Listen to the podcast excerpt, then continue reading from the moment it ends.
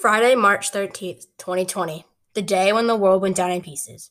Everyone thought that the world would never be the same. COVID nineteen forced schools to close for many months, forcing students and staff to learn from home. Graduations got canceled or went virtual, which devastated many seniors. Grocery stores became bare as people started to hoard the most essential items. All of these things were only part of what the coronavirus took away with, from us in a heartbeat. But that all changed in twenty twenty-one. A vaccine was finally discovered, and many people were able to get vaccinated. And now they have made a vaccine for children over the age of twelve. So now everyone can be social. But like any tragic year, there is always big events that affect many lives. For example, the, fe- the February snowpocalypse.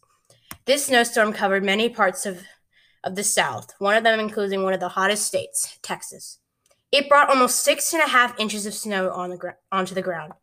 It was fun, but it knocked out power for several days. It froze pipes and made water undrinkable out of a faucet, leaving citizens boiling water to stay hydrated.